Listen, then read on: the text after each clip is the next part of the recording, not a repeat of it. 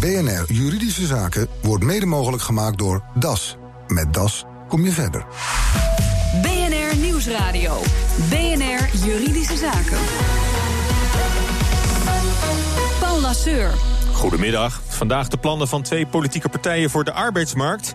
Twee belangrijke wetten op dit terrein kwamen tijdens de huidige kabinetsperiode tot stand. De wet werk en zekerheid en de wet deregulering beoordeling arbeidsrelatie, beter bekend als de DBA. Nou, die staat al in de ijskast, maar ook de WWZ heeft de nodige kritiek gekregen.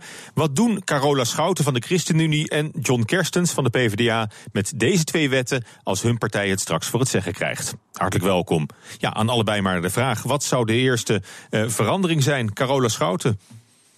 Bij uh, de wet werk en zekerheid uh, moeten we, uh, ik denk eigenlijk de hele wet gewoon maar goed gaan bekijken. Maar als er één punt is dat ik eruit zou willen halen, is het aantal tijdelijke contracten dat iemand kan krijgen. Nu is dat tot twee tijdelijke contracten teruggebracht. In de hoop dat daarna mensen vast in dienst zouden worden genomen. Dat gebeurt niet.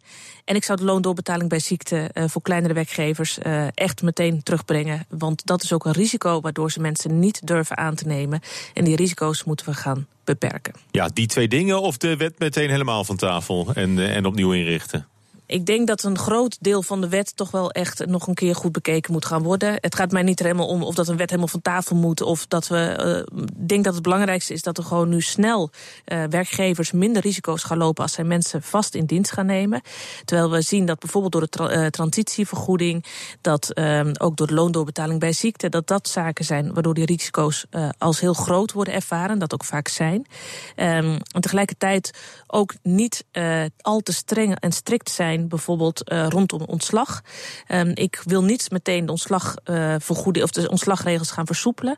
Maar volgens mij kunnen we uh, binnen de huidige kaders ook nog wel heel veel doen om te zorgen dat ontslag, als het echt nodig is, makkelijker wordt. En, en dan kun je ook aan de voorkant mensen eerder aannemen. Nou, daar gaan we uitgebreid over praten. Straks nog John Kerstens van de Partij van de Arbeid. Wat zou de eerste verandering zijn wat jou betreft?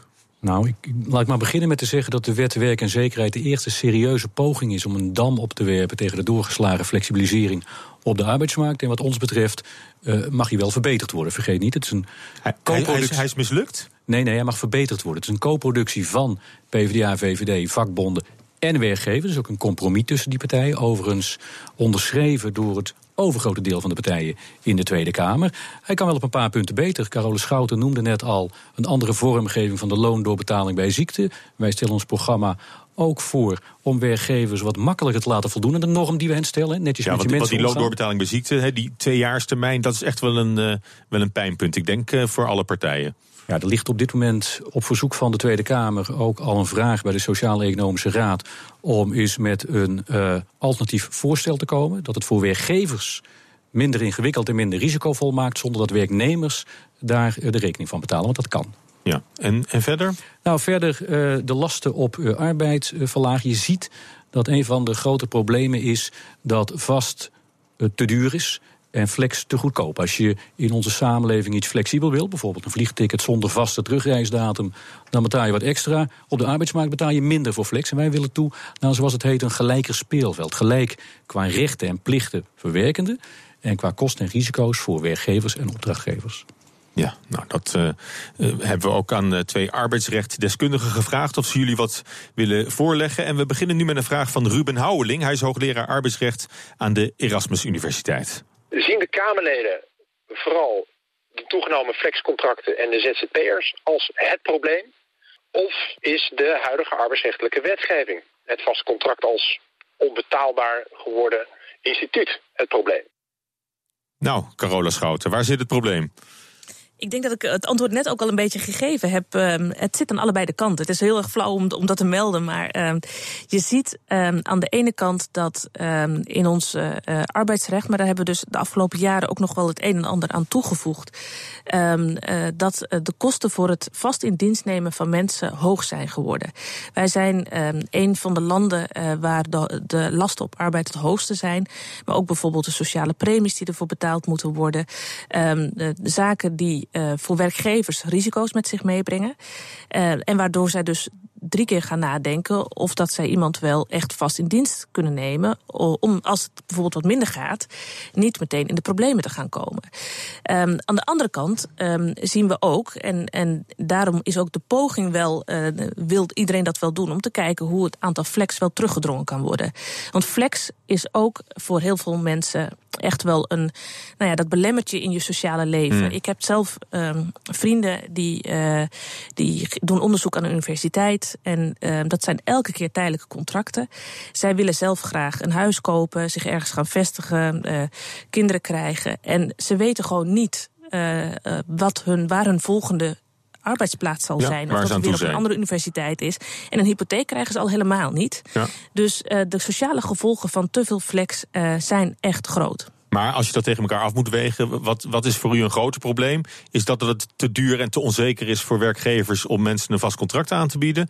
Of is het de onzekerheid van, van flexwerkers met hun, eh, met hun situatie? Het hangt met elkaar samen. Uh, op het moment dat je het goedkoper maakt voor werkgevers en ook uh, uh, eenvoudiger, ik bedoel, er zijn ook heel veel regels bijgekomen um, om mensen aan te nemen en ook een stukje risico's gewoon bij bijvoorbeeld rondom loondoorbetaling mm. bij ziekte gewoon collectief te maken, um, zal je ook zien dat er minder flex gaat komen. Want ik spreek ook heel veel werkgevers die zeggen: ik wil echt mensen vast in dienst nemen, maar niet als dat betekent dat straks mijn bedrijf misschien over de kop gaat, omdat ik het niet kan betalen. Ja. John Kerstens, ze, ze, ze, willen wel, maar ze durven niet. Ja, nou laat ik eerst maar beginnen met te zeggen dat flexwerkers nooit het probleem zijn. Of dat nou werknemers zijn of ZZP'ers, dat is het probleem niet. Flex is wel een probleem. Hè. Leidt tot, Carola Schouten zei het al, leidt tot onzekerheid bij mensen. onzekerheid die ook langzaamaan doorgecijpeld is in onze hmm. samenleving. Het leidt tot meer arbeidsongevallen. Het leidt tot het bijdragen aan een race naar de bodem uh, qua arbeidsvoorwaarden.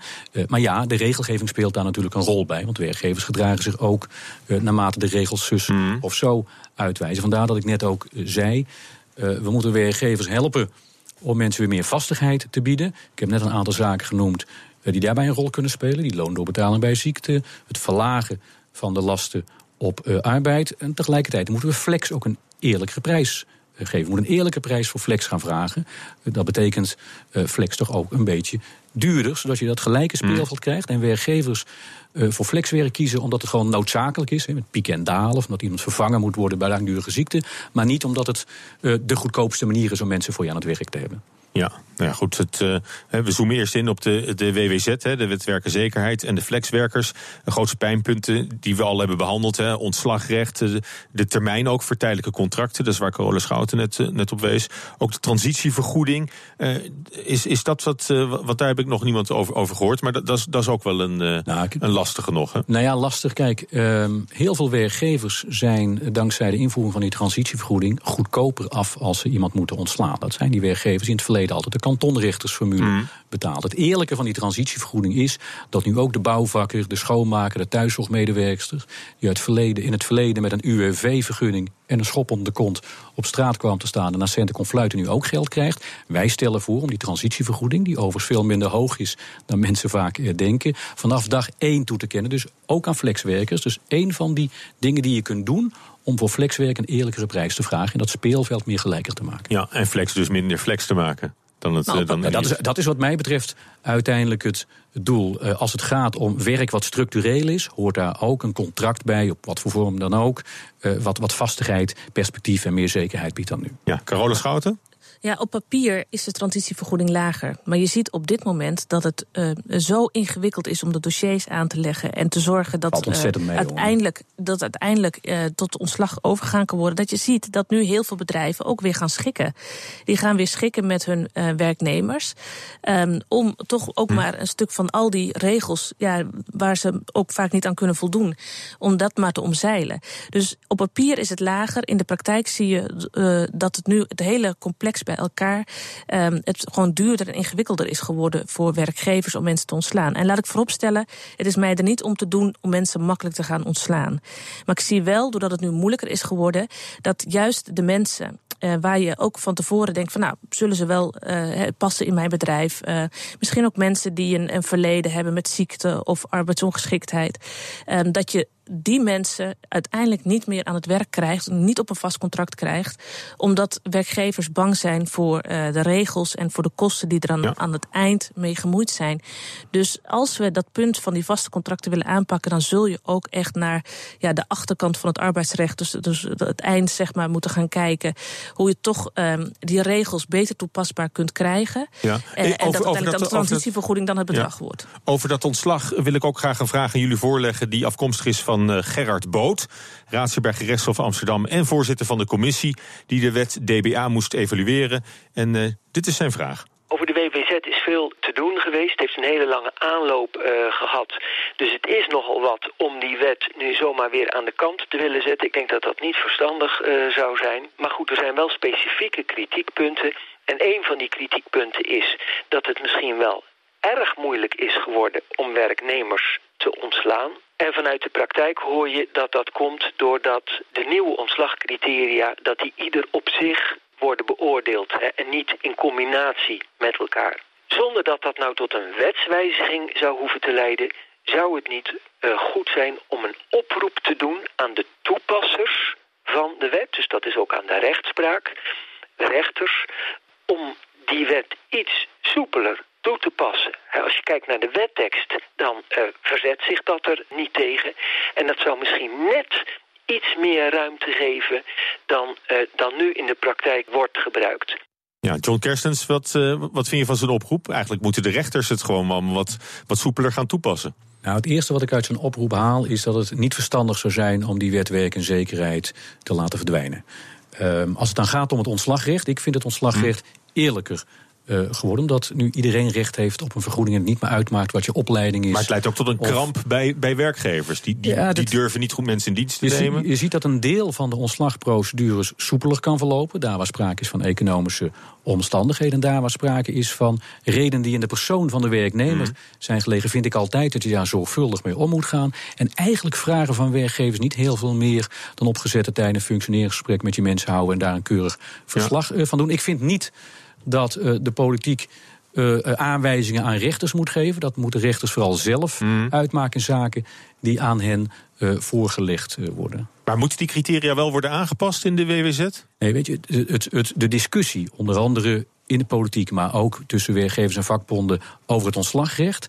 Dat is een van de voornaamste redenen geweest dat het überhaupt al heel lang geduurd heeft voor er nieuwe afspraken kwamen over die arbeidsmarkt en dergelijke. Dat ei is gelegd bij het sociale akkoord in 2013 en vervolgens bij deze wet. Als je weer uh, daar een steentje uit wil gaan halen, uit dat ontslagrecht. Er zijn partijen die willen het feitelijk afschaffen, de toets vooraf. Ik ben blij dat Carola Schouten zegt dat ze dat niet wil gaan doen. Het verkiezingsprogramma van de ChristenUnie laat die mogelijkheid nog wel open. Ik zou niet gaan morrelen aan dat ontslagrecht. Ik denk dat het ook een kwestie van wennen is. Als je gaat morgen aan het ontslagrecht, voorspel ik je, dan gaat de discussie om te komen tot een aantal noodzakelijke uh, aanpassingen op die arbeidsmarkt veel en veel langer duren. Dat is kostbare tijd. Nou, het ontslagrecht is niet het enige punt. Ook hè, die loondoorbetaling bij ziekte is al een paar keer aan de orde geweest. Daar hebben we ook een vraag over. Die is weer van hoogleraar arbeidsrecht Ruben Houweling. Er is vooral veel te doen over de loondoorbetaling tijdens ziekte. Nu twee jaar voor werkgevers aan de ene kant. En aan de andere kant het feit dat heel veel ZZP'ers geen arbeidsongeschiktheidsverzekering hebben. Wat heeft de voorkeur van de Kamerleden? Eén, een verplichte verzekering voor ZZP'ers en maximaal nog maar één jaar loondoorbetaling tijdens ziekte voor werkgevers. Twee, een verplichte verzekering voor iedereen, dus werknemers, flexwerknemers en ZZP'ers, dus iedereen een verzekering die die zelf betaalt. Of drie, een model van uh, risicoprofessioneel. Dus alleen maar de werkgerelateerde arbeidsongeschiktheid wordt nog vergoed. En de gebroken been op wintersport komt voor eigen rekening en risico. Nou, ik zal u niet vragen daar een keuze uit, uit te maken. Het is misschien wat, wat complex uh, nog, ook uh, gelet op, op de tijd. Maar um, uh, ja, alleen dan ik, over die ik, twee jaar doorbetalen. Ja. Is dat, ik vind het al, is dat, is dat, is, is, dat, is dat heilig?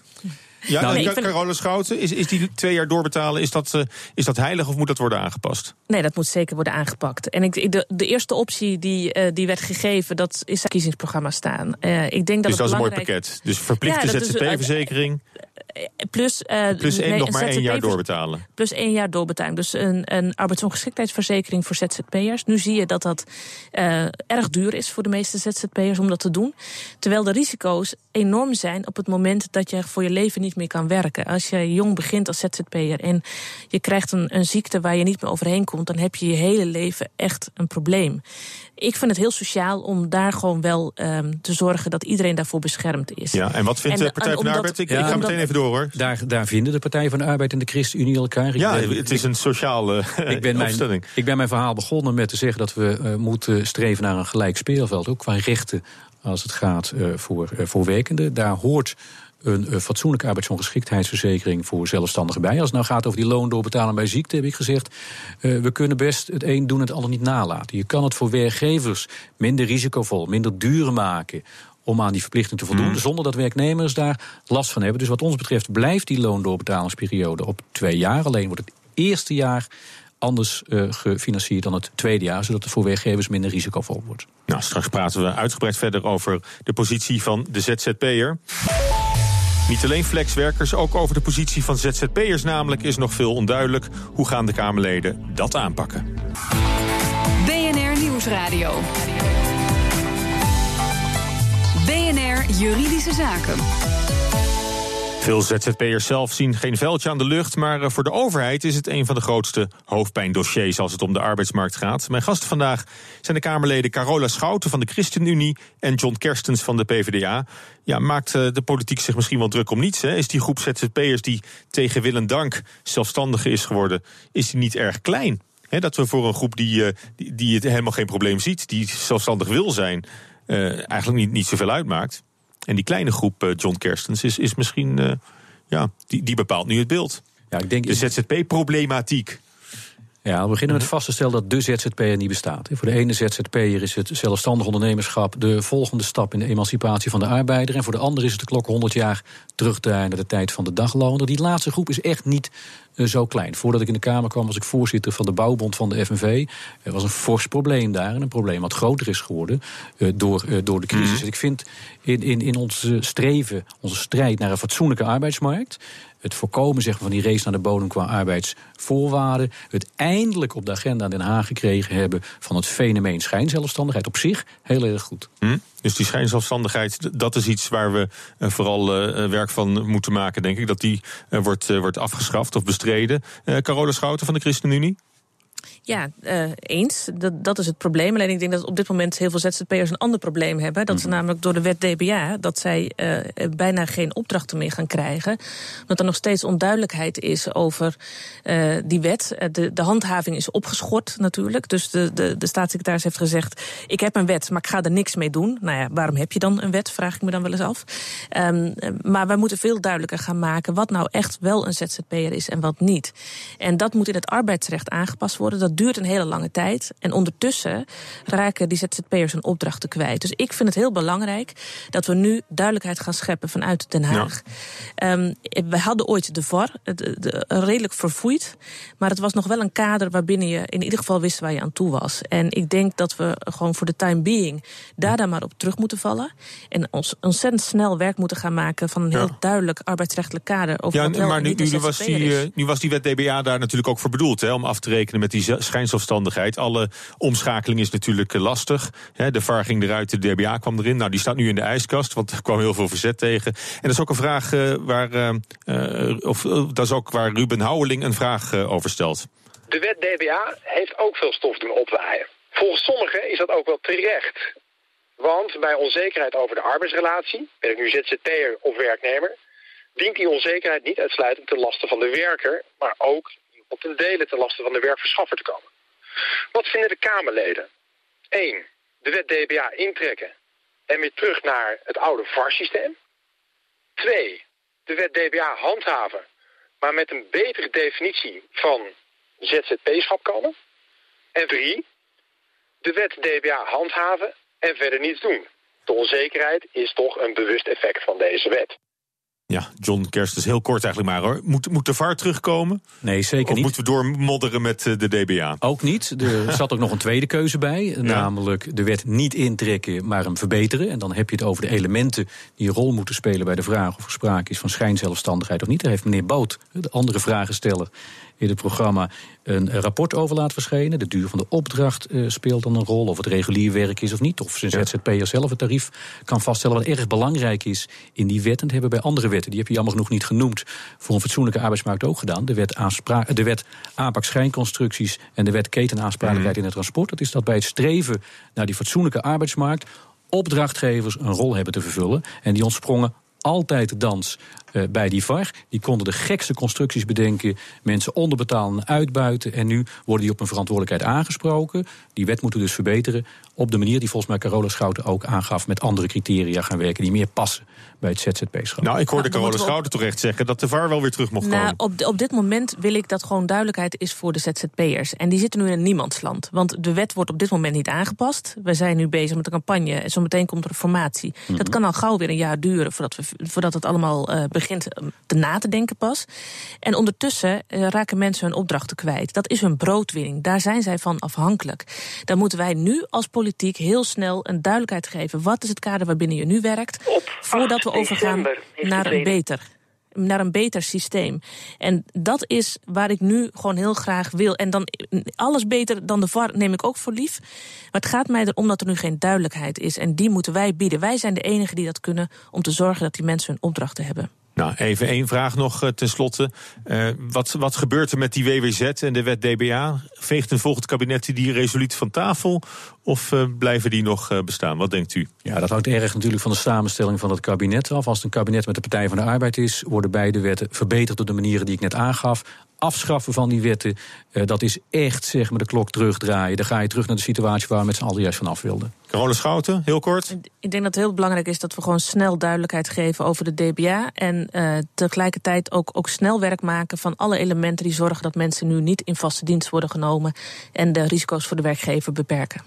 Hartelijk dank eh, voor nu. John Kerstens van de Partij van de Arbeid en Carole Schouten van de ChristenUnie. BNR Nieuwsradio. BNR Juridische Zaken. De Tweede Kamer is in meerderheid voor een meldplicht voor het wel of niet vaccineren van de kinderen. Maar het kinderdagverblijf zegt dat het Helga geen informatie kan geven. Hoe zit het? Een verslag hoort hij van Nelke van der Heijden. Helga, je kindje mag binnenkort naar de crash. Maar je hebt daar nog wel wat zorgen over? Ja, dat klopt. Uh, want ik wil graag weten, zijn er ook kinderen... en welke kinderen zijn er, uh, die niet ingeënt zijn... Want ik wil toch graag weten, loopt mijn kind bepaalde risico's of gevaren, kunnen het ziektes oplopen. Ik weet niet of die kinderen waar mijn kind straks in contact komt, of die ingeënt zijn en of mijn kind veilig mee kan spelen. En heb je het al aan het kinderdagverblijf gevraagd? Ja, natuurlijk. Ik heb het gevraagd, maar ze willen het mij niet vertellen. En ik heb begrepen dat er in de Tweede Kamer over werd gepraat. En dat kinderdagverblijven wel verplicht zijn om uh, mij die informatie te verstrekken. Ja, dus nu wil je eigenlijk wel weten hoe het nou precies zit. Ja, klopt. Het liefst welke kinderen zijn het? Of tenminste, is, zit mijn kind in een groep waar kinderen zijn uh, die niet ingeënt zijn? Eva de Vries van Van Doorn Advocaten. Moet het kinderdagverblijf Helga vertellen welke kinderen er wel en niet ingeënt zijn? Eigenlijk moet je beginnen met een vraag daarvoor. Registreert het kinderdagverblijf wel of die kinderen al niet zijn ingeënt? En daar krijg je een privacyafweging. Want als ouders hun kind naar een kinderdagverblijf brengen... dan kan het kinderdagverblijf al vragen... is uw kind gevaccineerd? Maar om dat te kunnen registreren... moeten die ouders daar eerst expliciet toestemming voor hebben gegeven. Het gaat namelijk om een bijzonder persoonsgegeven. En daarnaast wil dat het kinderdagverblijf het ook nog weer doorgeven aan de andere ouders... dan moeten die ouders daar ook toestemming voor hebben gegeven. Dus die registratie van die kinderdagverblijven is mogelijk niet up-to-date. En daardoor kan er geen volledige informatie worden gegeven aan mensen zoals Helga die dat graag willen weten. Maar als ik het goed begrijp, zijn ouders dus helemaal niet verplicht om dat door te geven? Nee, ouders kun je daar niet toe verplichten. Zij, zij kunnen al dan niet toestemming geven om die gegevens door te geven, maar die kunnen ze ook onthouden. En dat is ook logisch, want die ouders denken ook aan het privacybelang van hun kind. Ze hebben hun kind waarschijnlijk niet ingeënt om hun moverende redenen en willen ook niet per se dat hun kind wordt uitgesloten op een crash. Nee, dus je hebt hun belang, maar het ook het belang van Helga. Die graag wil weten hoe gevaarlijk het voor haar kind is. Dat is heel begrijpelijk en daarin staat ze zeker niet alleen. Het is in de Kamer besproken in uh, november en daarvoor ze heeft ook nog een aanloop gehad. Er is een uh, wetsvoorstel in de maak om ervoor te zorgen dat er geen toestemming meer nodig is, maar dat er een wet komt waar, waar, op grond waarvan je verplicht bent om door te geven aan die kinderdagverblijven of jouw kinderen altijd niet gevaccineerd zijn. De vraag is alleen dan wel, als die wet er dan is, of dat ook betekent dat het kinderdagverblijf moet doorgeven wie er precies niet gevaccineerd zijn... of dat ze alleen maar een vaccinatiegraad zullen doorgeven. Dat heeft alles te maken met hoe de wet nu wordt gemaakt... de belangenafweging die wordt gemaakt door de wetgever... en hoe die er uiteindelijk uit zal komen te zien. Maar helaas is het voor Helga wel waarschijnlijk een beetje laat... want het moet nog helemaal door de Tweede Kamer. En op dit moment moet er toch echt met toestemming gewerkt worden. Dat zegt advocaat Eva de Vries in een verslag van Nelke van der Heijden. Heeft u ook een juridische vraag? Mail hem dan naar juridischezaken.bnr.nl. Dit was het voor vandaag. U kunt de show terugluisteren via bnr.nl slash. Ik ben Paula Seur. Tot de volgende zitting. BNR Juridische Zaken wordt mede mogelijk gemaakt door DAS. Met DAS kom je verder.